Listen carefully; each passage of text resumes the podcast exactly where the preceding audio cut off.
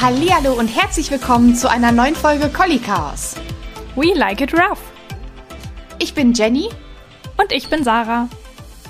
Heute wollen wir mit euch über Laienführung sprechen. Das ist ja echt ein Thema, was jeden angeht und wo es so viele ähm, ja, Methoden gibt, die jeder wahrscheinlich schon mal von euch ausprobiert hat. Wir fassen die heute mal ein bisschen zusammen und versuchen mal Licht ins Dunkle zu bringen. Bevor es jetzt mit der Folge losgeht, wollten wir uns aber auch noch mal einmal bei euch bedanken für die äh, rege Teilnahme an unserem Webinar über Hundebegegnungen. Das Webinar könnt ihr euch auch als Aufzeichnung kaufen im Nachhinein. Äh, wir haben das noch ein bisschen aufbereitet und ähm, genau, das gibt's, ich glaube, auf unseren beiden Homepages noch zu haben. Das kostet einmal 29 Euro und dann könnt ihr euch das so oft wie ihr möchtet anschauen. In dem Webinar ging es halt um ja Hundebegegnungen und alles, was damit so ein bisschen zusammenhängt. Also alles, was äh, Problematiken angeht. Warum gibt es überhaupt Leinenaggression oder eine Leinenreaktion? Und da haben wir natürlich auch über die Leine gesprochen. Ganz genau, denn die Leinenführigkeit ist ja nicht nur im Alltag wichtig, sondern auch in Begegnungen. Je orientierter mein Hund ist, desto leichter kann ich ihn natürlich auch ansprechen und in solchen Situationen lenken. Also schaut wirklich gerne rein. Es hat super viel Spaß gemacht. Das war unser erstes Webinar und wir sind sehr froh, dass es ähm, trotzdem schon so erfolgreich war und wir so viele nette Kommentare und Feedback dazu bekommen haben. Ansonsten könnt ihr euch natürlich auch gerne unsere Folgen zu Hundebegegnungen anhören. Aber falls ihr ein bisschen tiefer eintauchen wollt und wirklich Input haben wollt, dann ja, schaut euch gerne unser Webinar an.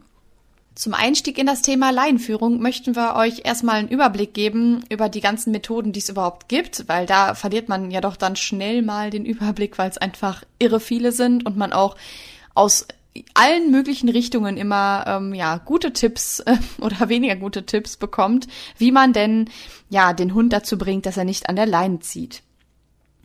Zu den bekanntesten Methoden oder wahrscheinlich auch die bekannteste Methode und leider auch die, die man immer noch am häufigsten sieht, ist halt der Leinenruck.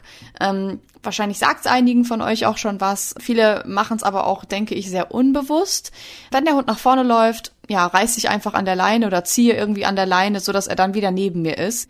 Aber dieses Prozedere zieht sich ja meistens über Jahre oder über ein ganzes Hundeleben hinweg und immer wieder hat man die gleiche Abfolge. Der Hund rennt nach vorne, kriegt einen Ruck, geht zurück. Der Hund rennt nach vorne, kriegt einen Ruck, geht zurück. Oder aber halt noch extremer, dass der Hund irgendwann wirklich gar nicht mehr gerne spazieren geht oder auch überhaupt gar nicht mehr gerne ähm, die Leine angelegt bekommt, das Halsband etc. Ähm, das liegt daran, weil natürlich in dem Moment mit einer heftigen Strafe gearbeitet wird, die wehtut, ne, sonst würde man das ja nicht tun und auch echt gefährlich ist. Das kommt halt noch dazu. Das sollte man sich wirklich einfach immer vor Augen halten. Der Hundehals ist nur, weil der Hund an der Leine zieht, nicht gleichzeitig völlig robust. Meistens zieht ein Hund an der Leine, weil er das so gelernt hat. Das können wir, glaube ich, schon mal so allgemein festhalten. Da spielen halt viele Sachen eine Rolle, aber der größte Faktor ist immer, es wurde dem Hund nie anders beigebracht. Also, wenn ich immer losgehe und der Hund lernt, wir bewegen uns nur fort, wenn ich immer wieder nach vorne gehe, ich kriege dann den Ruck, dann gehe ich wieder zurück und dann gehen wir weiter. Ähm, das wird ja zu einer Fortbewegungsart für den Hund. Das wird so ritualisiert, dass der einfach denkt, das wäre völlig normal, so zu laufen. Das zeigt dem Hund aber nicht, wie er denn laufen soll, weil meistens auch die Strafe, oder das ist ja auch der Grund, warum es sehr unprofessionell ist, mit aversiven Methoden zu trainieren, ähm, die gar nicht so genau gesetzt werden kann, wie sie sein müsste, um einen Erfolg ähm, zu erzielen. Denn Menschen sind einfach nicht so genau, wir kriegen es halt auch nicht so ganz genau mit. Und was man echt ganz oft beobachtet, ist, dass es auch total sporadisch mal gemacht wird. Ne? Dann, dann geht es uns vielleicht an dem einen Tag mal mehr auf den Sack als auf den anderen, als am anderen Tag. Und dann wird da mal ein bisschen öfter an der Leine geruckt als an dem äh, Tag danach. Und dann, weiß ich nicht, sieht man einen anderen Hunde, Hundehalter oder einen anderen Hund, zu dem man gerne hin möchte. Dann freut man sich schon und dann ist es auf einmal auch okay, wenn der Hund an der Leine zieht, weil wir gehen ja eh in die Richtung. Und dann vergisst man auch völlig, dass man ja eigentlich gerade am Üben war. Und alleine diese paar Situationen sind, bilden ja schon dann eine Vielzahl von, von Möglichkeiten, wie es für den Hund oder aus denen es sich für den Hund erschließen muss, was er denn tun soll. Und ich glaube, so verwirrt, wie das gerade wie das gerade, mein Gott, wie das gerade klang, so verwirrend ist es halt eben auch für den Hund. Und durch einen Leinenruck, also durch eine Strafe, entsteht halt niemals neues Verhalten. Das ist wirklich so ein Satz, den ihr euch alle echt mehr merken könnt, weil wenn ich mir das wirklich vor Augen halte, durch Strafe entsteht nie ein neues Verhalten. Dann komme ich direkt auf den nächsten Gedanken, wie kriege ich denn das Verhalten hin, was ich sehen möchte?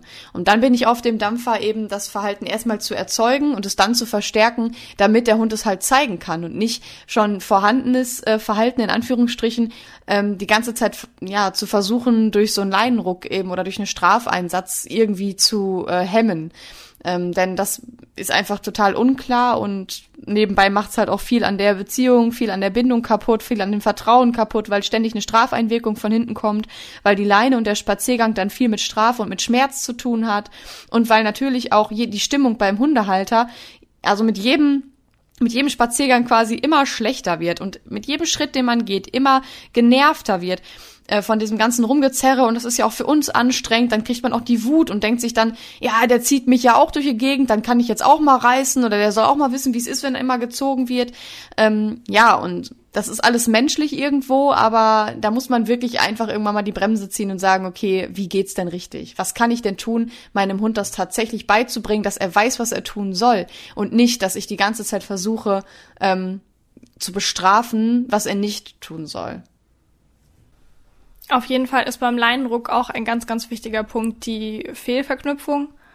Also Jenny hat ja schon gesagt, dass es natürlich dem Hund auch irgendwo weh tut und unangenehm ist. Und ja, um es einfach mal kurz zu fassen, der Hund kann irgendwas erblicken, es kann wirklich irgendwas sein. Deswegen ist es ja auch eine Fehlverknüpfung. Also es hat vielleicht gar nichts mit der Situation zu tun, der Hund sieht einen Radfahrer und äh, er zieht gerade irgendwie, weil er irgendwo schnüffeln wollte und äh, der Radfahrer kommt da gerade vorbei. Wir machen einen richtig heftigen Leinenruck und ja, der Hund verknüpft das dann vielleicht mit dem Radfahrer, weil er gar nicht richtig mitbekommt, was gerade hinten passiert ist. Es kann natürlich gerade am Anfang, wenn man damit jetzt beginnt, gut passieren. Also wenn der Hund das auch gar nicht kennt und vielleicht überhaupt nicht mit sowas rechnet, dass dann dieser Schmerz- und Schreckreiz zu dem Radfahrer hinzukommt, dass es ähm, ja einfach passieren kann, dass der Hund danach vorsichtig ist, wenn er Radfahrer sieht oder vor denen Angst hat, weil er einfach ja gelernt hat, ich sehe den und plötzlich hat mir was wehgetan. Also ganz oft können die das auch erstmal nicht so richtig mit dem Menschen in Verbindung setzen, weil es eben so von hinten kommt. Aber gerade wenn sie es nachher mit dem Menschen in Verbindung bringen, dann ist auch, glaube ich, klar, dass ähm, darunter die Beziehung leidet. Aber diese Fehlverknüpfung oder Fehlassoziation nennt man es ja auch, sind ja auch was, was wir uns auf gar keinen Fall wünschen für den Alltag. Also wir haben ja dann eher noch ein Problem dazu, als dass wir ein Problem gelöst haben. Mhm. Und das sollte man dabei nochmal im Hinterkopf behalten. Das finde ich ist fast der wichtigste Punkt, außer dem Schmerz und der Gesundheit. Etwas, was auch so ähnlich ist oder beziehungsweise ein bisschen in die Richtung geht, ist halt das Leinezuppeln. Dabei wird jetzt nicht an der Leine geruckt oder gezogen oder so, sondern wenn der Hund die gewünschte Position, die man sich vorher äh, überlegt hat, verlässt, dann ähm, ja zuppelt man an dem Ende der Leine so ein bisschen wie an so einer Gitarrenseite. Also die Leine ist ja dann auf Spannung und dann ziehe ich da so ein bisschen nach unten, also ganz, ganz leicht nur, dass der Hund einfach nur diesen Impuls spürt. Also da geht's jetzt gar nicht darum, irgendwie Schmerz oder Schreck ähm, ja zu äh, erzeugen, sondern eher den Hund äh, aufmerksam zu machen. Aber ja, in dem Sinne ist es natürlich schon etwas, was ich dem Hund äh, zufüge, was irgendwie unangenehm ist, sonst wird er sich ja auch gar nicht umdrehen. Und deswegen ist es so ein bisschen, ja, ähnlich, aber es ist halt äh, nicht so eine hohe Fehlerträchtigkeit, da es nicht so intensiv ist, kann auch die ja, Fehlverknüpfung nicht so schlecht ausfallen.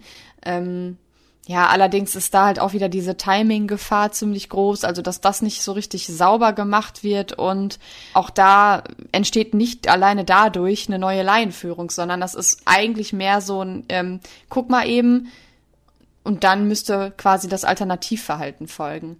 Auch das ist halt für sich alleine keine Methode, die irgendwie funktioniert und auch keine Methode, die ich zum Beispiel anwenden würde, weil ich es einfach nicht ähm, weil ich die Leine nicht benutzen möchte, um den Hund irgendwo hinzuziehen oder irgendwie darüber Impulse zu geben. Ja, meine Erfahrung dazu ist auch, dass sich das sehr schnell abnutzt. Also am Anfang guckt der Hund noch und irgendwann, wenn er dann wirklich unbedingt irgendwo hin möchte und da schnüffeln, weil es da richtig spannend ist, dann ist ihm dieses Gezuppel ganz oft auch egal. Also sie stumpfen ab am Anfang, ne? Mhm. Äh, schaut man nochmal und dann, ah ja, okay, hm, die zuppelt da schon wieder rum. Ähm, auch da muss man dann vielleicht auch auf die Ausführung achten Aber ja, das ist so die Erfahrung, die ich gemacht habe. Und auch da haben wir ja wieder dieses auf das Negative konzentrieren. Also man wartet ja immer drauf, dass mhm. der Hund irgendwas falsch macht, ganz genau wie beim ja. Leinenruck auch. Und dann gibt's dafür eins und der Hund hat aber nie wirklich gesagt gekriegt, was, was er eigentlich richtig machen soll. Ja, ja. Und das ist immer etwas, was wir nicht so unterstützen. Es ist einfach fairer, dem Hund richtig zu sagen, was er machen soll. Dann ähm, können wir uns auch auf das Positive konzentrieren und da kommen wir später nochmal drauf, aber das ist auf jeden Fall fast der wichtigste Punkt auch für uns. Genau.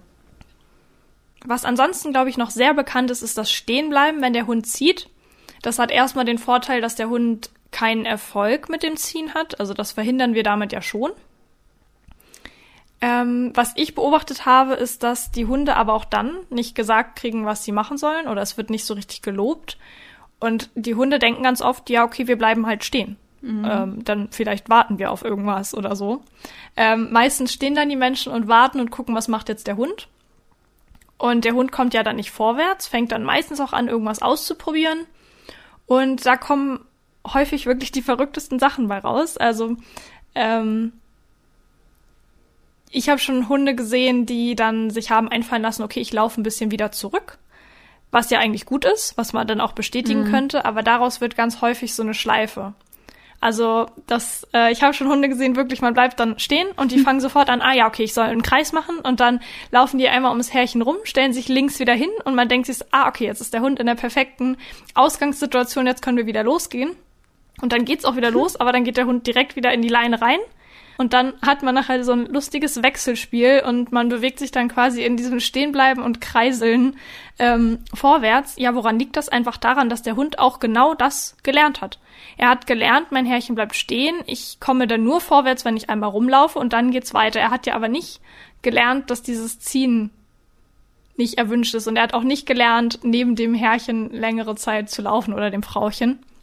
Und das ist beim normalen Stehenbleiben auch so. Also selbst wenn der Hund jetzt nicht anfängt, um einen rumzulaufen, dann bleibt er vielleicht stehen und dann geht's eben wieder los. Und meistens laufen sie dann eben mhm. wieder in die Leine rein. Also das ist so meine Erfahrung. Ja. Ähm, und das auch, was viele Kunden berichten, die das schon ausprobiert haben. Ja, das sieht man ja auch ganz oft. Dass dieses Stop and Go genau das ist, was der Hund am Ende lernt und auch genau da denkt, jo, so, so geht's. Mein Mensch ist irgendwie komisch. Der geht nur los, wenn ich nach vorne reise, zurückkomme und den dann noch von hinten ein bisschen schiebe und dann wieder nach vorne reise. Was ich ganz oft sehe, ist auch, dass der Hund sich in Anführungsstrichen selbst korrigiert, dann irgendwie gezwungenermaßen ein paar Schritte rückwärts geht oder so seitlich rückwärts geht. Und sobald der Mensch dann aber, ähm, naja, den Anschein hat, als wollte er gleich losgehen. Also es reicht auch, wenn er noch nicht mal einen Schritt macht, sondern sich nur so, wenn er so fertig macht, äh, so vielleicht so ein kleines Stückchen nach vorn lehnt, dann rennt der Hund sofort wieder rein. Weil das ist, als wenn der wie so ein Magnet immer wieder ein bisschen näher zum Menschen muss, um den so mitzuziehen. Das habe ich auch schon oft gesehen. Ja, es ist halt einfach nicht, ähm, nicht definiert genug. Das sagt dem Hund nicht, was er tun soll. Was man statt des Stehenbleibens auch machen kann, ist ein Richtungswechsel. Da kannst du ja gleich mal deine Sichtweise zu sagen. Ähm, ich finde den Richtungswechsel teilweise sinnvoll und habe da auch schon Erfolge mit erzielt. Wichtig finde ich aber, dass dieser Richtungswechsel nicht unfair und abrupt erfolgt. Also ganz oft wird ja dann erklärt, dass man den Hund quasi reinlaufen lässt und dann dreht man sich abrupt als Strafe um und der Hund fliegt einem dann noch einen Meter hinterher, mhm. was ja gerade bei kleinen Hunden wirklich gar nicht geht.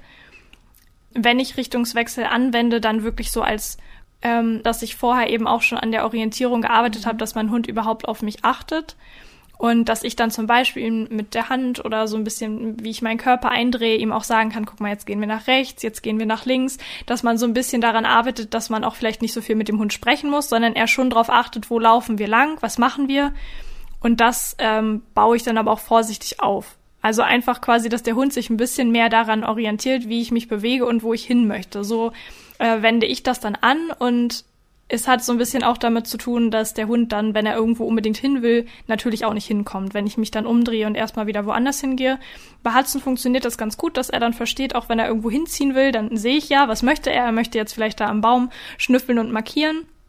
Dann äh, mache ich das so, dass wir dann eben nochmal zusammen hingehen, ich ihn so zu mir locke, dass er wieder aufmerksam ist und wir dann als Belohnung gemeinsam an lockerer Leine dahin gehen, dass er dann so seinen Erfolg hat. Wenn man das so anwendet, finde ich das jetzt persönlich sinnvoll Ähm, ich weiß aber, dass da auch verschiedene Meinungen zu herrschen. Aber wie gesagt, mir war es wichtig, dass das nicht ein abruptes, ich bestrafe den Hund und ziehe ihn jetzt komplett in die andere Richtung und dann kommt er da auch niemals hin, wo er hin wollte, sondern ich möchte einfach, dass er lernt, dass wir da an lockerer Leine zusammen hinkommen. Ja, ich sehe es eigentlich genauso. Ähm, ich mache das so, dass man sich halt zum Hund eindreht, ne? Also, dass man sich nicht vom Hund wegdreht und in die andere Richtung geht, sondern bevor der Hund auch vor einen läuft, sich so eindreht, dass man ihn quasi mitnimmt. Das ist timingmäßig gar nicht so leicht, aber es schult eigentlich auch ganz gut. Ähm, wirklich sich eine, so eine Linie im Kopf zu haben und zu überlegen, okay, ab wann ist es mir denn zu weit vorne. Ja, und wenn ich mich dann eben so zum Hund eindrehe und ihn quasi einfach mitnehme, dann laufe ich auch ganz oft so Wolken. Also ne, wenn die Leute, die reiten, das ist ja, wenn ich mich eindrehe, dann so einen kleinen Kreis gehe, aber dann in die gleiche Richtung wieder weitergehe, wo, aus der ich komme. Und ähm, so nehme ich einfach auch viel Tempo raus und so. Da nutze ich das auch, aber es kommt sehr, sehr, sehr stark auf den Hund an. Ähm, und eigentlich war es bisher auch fast gar nicht nötig, dass ich das gemacht habe, ähm, weil eigentlich kam, wenn wir jetzt nicht in total starke Ablenkungen gekommen sind, kam man auch sonst gut mit den anderen bewährten Methoden aus ähm, zu dem wir ja wahrscheinlich auch später noch äh, kurz kommen, wie wir das machen. Ähm, ja, ansonsten genau einfach nicht ähm, vom Hund wegdrehen und keinen Leinenruck daraus machen. Und es geht auch nicht darum, dass der Hund niemals seinen Willen kriegt. Ich finde, das hast du ganz schön gesagt, dass es einfach darum geht, ähm, an lockerer Leine geht's dahin, wo du hin möchtest und nicht mit Zug. Und das ist auch so ein bisschen das A und O, ähm, dass der Hund lernt, mit Zug ähm, geht's halt nicht weiter und mit Zug kommt er auch nicht zum Erfolg. Die letzte Methode, auf die wir noch eingehen wollen, ist eben das Position-Klickern beziehungsweise halt mit, mit Futter ähm, die Leinführung aufbauen. Und auch da gibt's verschiedene Variationen, die man immer mal wieder sieht. Es gibt einmal dieses wirkliche, ähm, ja, bei Fuß, wo der Hund so an einem klebt. Es gibt aber auch, ähm, man kann ja auch einfach ähm, bestärken, wenn der Hund gut läuft. Also wenn er in einem bestimmten Radius läuft, wenn er eine bestimmte Leinenlänge einhält, wenn er auf einer bestimmten Position läuft, etc. Das kann man ganz toll mit einem Markerwort machen, das kann man aber auch super machen mit einem Klicker, das ist ja in etwa das gleiche. Oder halt einfach auch so mit stimmlichen Lob und dann bekommt der Hund eben immer dann einen Verstärker, wenn er so läuft, wie wir das sehen möchten. Dazu möchte ich noch sagen, dass hier ganz häufig damit argumentiert wird, dass man den Hund ja dann bestechen würde und dass er das dann ja nur macht, wenn man Futter hat und so weiter. Ähm, wenn man sich aber ein bisschen damit auskennt, dann weiß man, dass da eigentlich noch mehr Sachen dazugehören, als jetzt immer nur den Hund zu füttern. Dass man zum Beispiel anfängt, ihn erstmal bei zwei, drei Schritten, die man zusammenläuft, zu füttern und dann kann man das weiter verlängern. Wenn das alles gut klappt und der Hund gut aufmerksam ist, dann muss man irgendwann vielleicht nur noch alle 200 Meter mal einen Keks geben, weil der Hund einfach gelernt hat, dass mhm. es normal ist, dass man das so zusammen macht und vielleicht nachher nur noch alle 500 Meter oder es reicht dann, dass man auch mal sagt, super hast du das gemacht. Also, dass man dann nicht immer Futter dafür braucht, sondern auch Stimmlob benutzen kann. Ich finde es schon sinnvoll, das immer dann zwischendrin nochmal zu belohnen. Also nicht zu sagen, dass man irgendwann die Belohnung ganz rauslässt, sondern dem Hund macht es ja auch einfach mehr Spaß, wenn er ab und zu dafür entlohnt wird. Aber das muss man sich eben auch erstmal erarbeiten. Wenn ich jetzt am Anfang gleich sage, ja, ich laufe jetzt 500 Meter und dann gibt's mal einen Keks, dann ist die Chance eben sehr hoch, dass der Hund zwischendrin sagt, äh, okay, ja, äh, soll ich jetzt noch weitermachen oder nicht? Oder wie sieht's jetzt aus? Kann ich jetzt doch mal irgendwo hinziehen und schnüffeln? Dass man eben mhm. das vorsichtig, ja, ausschleicht sozusagen. Ja, und ich finde, man kann auch immer das Gegenargument bringen und sagen, ähm, viele sind ja auch so, dass sie sagen, ja, mit Futter arbeiten will ich nicht, weil das ist Erpressung. Oder dann macht der Hund das ja nur, wenn ich ihn halt ähm, besteche mit Leckerchen. Aber auf der anderen Seite, wenn ich mit Schmerz oder aversiven Reizen arbeite, warum macht der Hund das denn dann? Nur weil er eben was Schlechtes erwartet, also in Angst vor einer Strafe. Und so gesehen erpresse ich ihn dann halt genauso. Da macht er es ja auch nur, weil er sonst eine Strafe erfährt und nur, weil er Angst hat. Ne, aber diese ähm, Seite sagt halt sehr gerne dann auch, ja, er macht's ja nur für Futter. Aber selbst wenn es so wäre, und Sarah hat gerade gut erklärt, warum das nicht so ist oder wie man eben so ein, ähm, ja, ich mach's nur für den Futterbeutel mäßiges Training umgehen kann, ähm, hat sie gerade schön erklärt. Ähm, selbst wenn es aber so laufen würde, wäre mir doch immer noch lieber, dass ich meinen Hund mit Futter dazu bringe, das zu tun, als dass ich ihn schlagen muss, um es zu tun. So einmal so grundsätzlich als äh, ja, Bestechung und Erpressung mäßig. Ja, es wird ja dann oft gesagt, dass der Hund das für einen selber machen soll, für den Mensch, aus der Liebe raus, so ungefähr. Aus Liebe, ähm, ja. Ja, ich, ich will das Thema gar nicht weiter anfangen. Ich finde, jeder, der dieser Meinung ist, kann das ja gerne mal ausprobieren. und dann Bescheid geben, ob es funktioniert. Yes. Du hast ja gerade schon angefangen, so ein bisschen zu erzählen, ähm, wie ich überhaupt anfange, sowas zu trainieren. Dass ich natürlich nicht erst direkt 500 Meter gehe und dann erst der, der erste Keks kommt, sondern dass ich auch da kleinschrittig arbeite. Leinenführung ist wirklich super kleinschrittig und ich finde, dieses Wort passt so gut, weil man wirklich kleine Schritte macht. ähm, ich kann es mir natürlich erschweren, wenn, naja, oder es wird, es wird einfach schwerer, wenn der Hund schon schlechte Erfahrungen mit der Leine gemacht hat. Zum Beispiel kommt von, einer, von einem anderen Halter zu dir und du hast halt da schon, du merkst schon, oh, wenn du das Halsband in der Hand, nimm, in der Hand nimmst, dann, dann flüchtet der Hund schon, der will gar nicht so gerne angeleint werden und so. Das macht es natürlich schwerer. Wenn der Hund die Leine überhaupt nicht kennt, Welpe beziehungsweise Tierschutzhunde, sind da das Stichwort. Ähm, wenn der Hund generell ein hohes Erregungslevel hat, also das macht es natürlich auch schwer, wenn er schon von, von ganz, ganz kleinen Reizen total ähm, angesprochen wird und total äh, überflutet wird, dann kann er sich natürlich auf so eine Leinführung nicht mehr konzentrieren, weil das, da kommen wir auch später nochmal zu, ist einfach auch ein hartes Stück Arbeit für den Hund, die Leine, Leine locker zu halten. Ähm, Angsthunde, ne, oder halt, wenn man mit, mit Ziehen schon Erfolg gehabt hat, das geht so ein bisschen in diese, was hat der Hund für Erfahrungen mit der Leine gemacht, ob es jetzt schlechte sind oder aber ähm, schlecht in dem Sinne von, er hat halt gelernt, dass man den Halter durch die Gegend zieht und dann halt dahin kommt, wo man hin möchte. Ja, das ist, ja, spielt ja ungefähr in die gleiche Richtung. Aber diese Dinge erschweren mir das Training natürlich. Ähm, ich kann es mir aber dann auch einfach ich muss es mir leicht machen. Nicht ich kann, ich muss es leicht machen. Ich muss es am Anfang leicht machen, damit mein Hund überhaupt erstmal lernen kann, was er tun soll. Und wenn das geschafft ist, dann gehe ich erstmal langsam rein und füge dann so Ablenkungen hinzu wie ähm, ich gehe mal, äh, wo viele Schnüffelstellen sind oder ich gehe mal da, wo andere Hunde sind oder ich gehe mal eine längere Strecke an der Leine. Deswegen mache ich es zum Beispiel sehr gerne so, dass ich äh, meinen Kunden mit auf den Weg gebe, dass die ein Geschirr und ein ähm, Halsband haben und am Halsband trainieren die Leinführung und am Geschirr ist dann der Freizeitmodus. So kann man dann ganz entspannt zwischen beiden hin und her äh, schnallen, wenn ich auf dem Spaziergang bin. Und ähm, so habe ich jetzt nicht den Druck, dass ein ganzer Spaziergang an alleine gut laufen muss.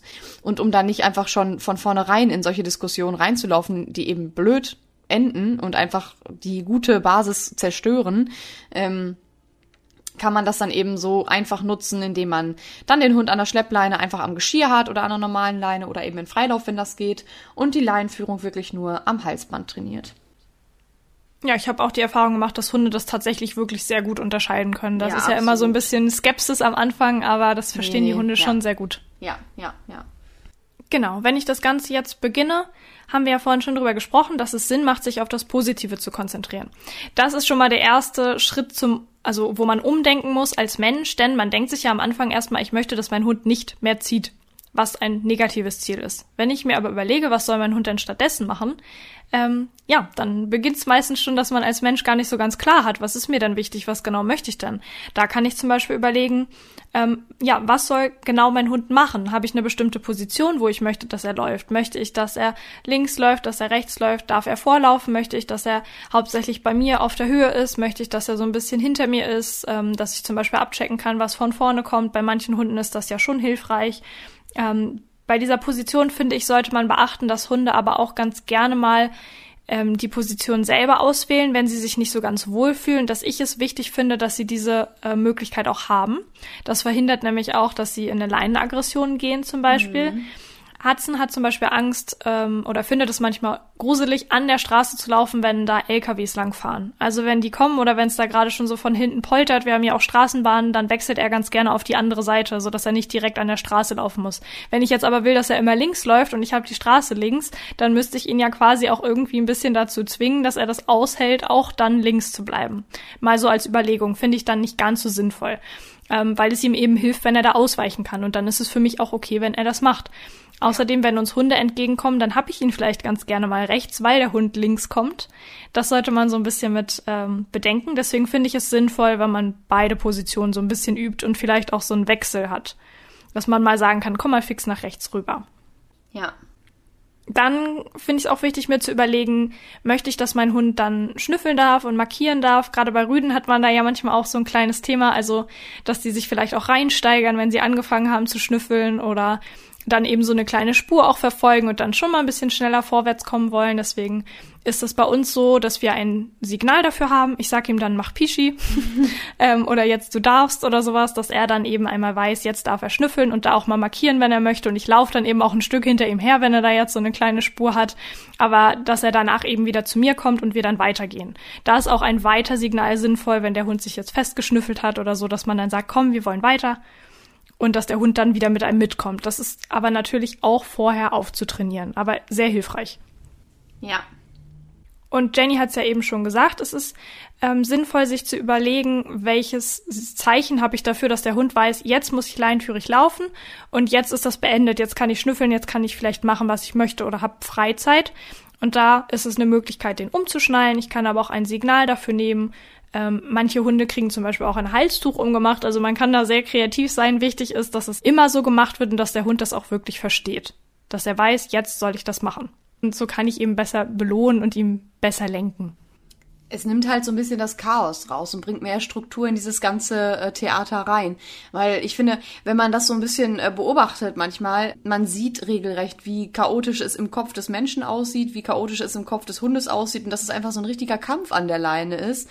Und da fehlt einfach wirklich so ein roter Faden. Was soll ich eigentlich machen? Die Menschen wissen nicht genau, was sie machen sollen. Die Hunde wissen nicht, was sie machen sollen. Und wenn ich mir diese ähm, Überlegung schon einmal vorher ähm, vielleicht sogar aufschreibe, dann habe ich das vor Augen und dann kann ich ganz, ganz klar kommunizieren, was möchte ich und was möchte ich nicht.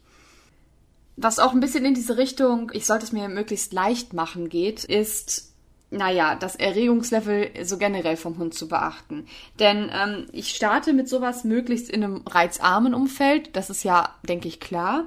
Meistens sogar beim Halter im Garten oder auch in der Wohnung. Ich mache das dann immer so, dass wir direkt erstmal eine Startposition auftrainieren. Das heißt, ähm, die Leinführungsübungen beginnen bei mir im Stehen. Denn ich möchte, dass der Hund lernt, erstmal an eine Seite zu kommen. Das überlegen sich die Halter dann rechts oder links oder wie auch immer. Dann wird er dort angeleint und erstmal nur fürs mit lockerer Leine neben mir stehen belohnt. Dann kommt die Leine wieder ab und die Übung ist kurz beendet. Dann gibt's halt eine kleine Pause und dann wird das Ganze nochmal gemacht, so im, im Schnelldurchlauf, sage ich mal. Jetzt kurz erklärt. Ähm, und damit erreicht man eben, dass der Hund diese Startposition schon mit Ruhe verbindet. Ne? Also dass die Leine drankommt und dass es nicht bedeutet, wenn die Leine dran ist, dass jetzt direkt losgegangen wird. Und so verhindere ich auch, dass es angeleint wird und oft ist ja dann der Hund schon wieder zwei, drei Schritte vorne und dann rennt er schon direkt in die Leine und dann habe ich gar nicht die Möglichkeit, positiv anzufangen, weil er ja schon direkt vor mir ist. Wenn ich dann aber in wirklich so eine Grundposition komme und sage, du kommst immer jetzt hier an meine rechte Seite, wenn ich dich anleihen möchte, ne, dann leine ich den Hund an, der kriegt einen Keks dafür und dann gehen wir gemeinsam los. Dann habe ich auch da direkt die Chance einzusetzen und da schon zu loben, dass er dann eben auch beim ersten oder zweiten Schritt schon noch auf meiner Höhe geblieben ist mir ist es trotzdem wichtig, dass wir immer gucken, kann er das überhaupt gerade leisten? Also die Bedürfnisse vom Hund beachten. Äh, wenn das zu schwer ist, wenn es zu reiz äh, zu reizstark ist, dann wird das, dann breche ich das ab. Dann hat das keinen Sinn, weil du dann jedes Mal, also je schwieriger die Situation für den Hund wird oder je mehr Bedürfnisse für ihn gegen eine Leinenführung sprechen, desto mehr habe ich ja die Chance, dass die Leine eben auf Zug gerät. Und das ist ähm, ja was, was ich halt verhindern möchte. Und es ist immer clever, wenn man die Übung so gestaltet, dass der Hund die in acht von zehn Fällen gut schafft. Ähm, da kann zum Beispiel auch super ein Entspannungssignal helfen. Also das baue ich auch mit ein, wenn Leute das haben. Wenn wir das schon aufgetrainiert haben oder so, dann kann man das immer super ja dazu nutzen. Und ähm, dann gucke ich auch, dass wir generell die Übung so aufbauen, dass es halt gut klappt. Und auch so, dass der Hund da nicht äh, drüber stolpert, nicht da reintrampelt, ähm, es ist ein kleiner Trick, die Leine immer in die Hand zu nehmen, die nicht auf der Hundeseite ist und die Hand dann auf Bauchhöhe zu halten. So habe ich einen fixierten Punkt und ich gehe automatisch aufrecht und ich habe meine andere Hand, um dem Hund die Kekse zu geben. Ähm, das ist übrigens auch was. Wenn ich mit, wenn ich meinen Hund auf der linken Seite habe und auf der rechten Seite habe ich meinen Leckerchenbeutel, sind ganz viele Hunde so, dass sie dann die Tendenz haben, zum Leckerchenbeutel rumzudrehen, damit sie dem Keks, sag ich mal, schon entgegenkommen. Auch da am Anfang nicht so schwer machen. Dann nimm einfach den Leckerchenbeutel entweder weg oder auf die andere Seite, so dass man dann quasi nicht den Hund jedes Mal zum Belohnen wieder vor sich rumlockt, weil auch so entstehen halt diese dämlichen Ketten. Der Hund denkt immer, ich muss einmal kurz vor ihn gehen, dann wieder zurück, damit wir weiterlaufen, wie beim Stop and Go quasi. Ähm, Genau, und dann so generell seine eigene Körpersprache mal so ein bisschen zu beachten, dass ich nicht die ganze Zeit den Hund angucke, sondern auch dahin gucke, wo ich hingehe, dem Hund also wirklich auch kommuniziere. Ich habe irgendwie einen Plan, wie man vernünftig von A nach B kommt. Ich taumel nicht rum, sondern gehe dann auch wirklich äh, meine Runde. Und ähm, da bin ich aber auch immer so, dass ich erstmal erstmal atme und dann ruhig gehe. Also es muss nicht sein, dass wir jetzt hier einen Marathon ähm, oder einen Sprint gewinnen, sondern einfach langsam und ruhig laufen, so dass ich mir auch die Zeit nehmen kann, den Hund dafür zu loben, dass er auf meiner Seite ist. Und es ist im Tempo viel schwerer, weil man dann auch selber so nervös wird und selber halt so, ähm, naja, erregt wird, dass es dann total schwer wird, das äh, Verhalten sauber und ruhig zu bestätigen. Ja, und ich finde, wenn man das so ähm, aufbaut, dann hat man da schon mal gute Punkte, wie man dem Hund überhaupt, wie man da überhaupt ansetzen kann, dem Hund beizubringen, wie eine Leinführung funktioniert. Ja. Jetzt hatten wir ja schon so ein bisschen das Thema Körpersprache. Was wir noch gar nicht angesprochen haben, ist ja noch eine Methode, die gerade sehr beliebt ist, und zwar das körperliche Blockieren. Oder es wird häufig Korrigieren genannt. Ähm, ich habe eh schon in Planung, dass wir irgendwann mal in einer anderen Podcast-Folge über Korrekturen sprechen und warum dieses Wort so oft anders mhm. benutzt wird, als es eigentlich sollte. Aber das ähm, wird dann nochmal ein anderes Thema sein. Sicherlich habt ihr davon auch schon gehört, von dem körperlichen Blockieren. Ich fasse die ganze Geschichte jetzt einmal kurz. Wir haben das auch ausprobiert mit Hudson. Ich bin damals sogar zu einem Seminar gefahren und habe mir das angeschaut und auch mitgemacht und dann, ja, ähm, was ich zusammenfassend sagen kann, ist, dass die Leinführung dann sehr nachhaltig und gut, äh, also nachhaltig ist und gut funktioniert, wenn der Hund es gerne macht. Wenn ich meinen Hund körperlich blockiere, dann muss ich ihn dafür teilweise auch bedrohen, ähm, je nachdem, wie die Methode angewandt wird. Und dann haben wir schon mal keine Freude mehr da drin.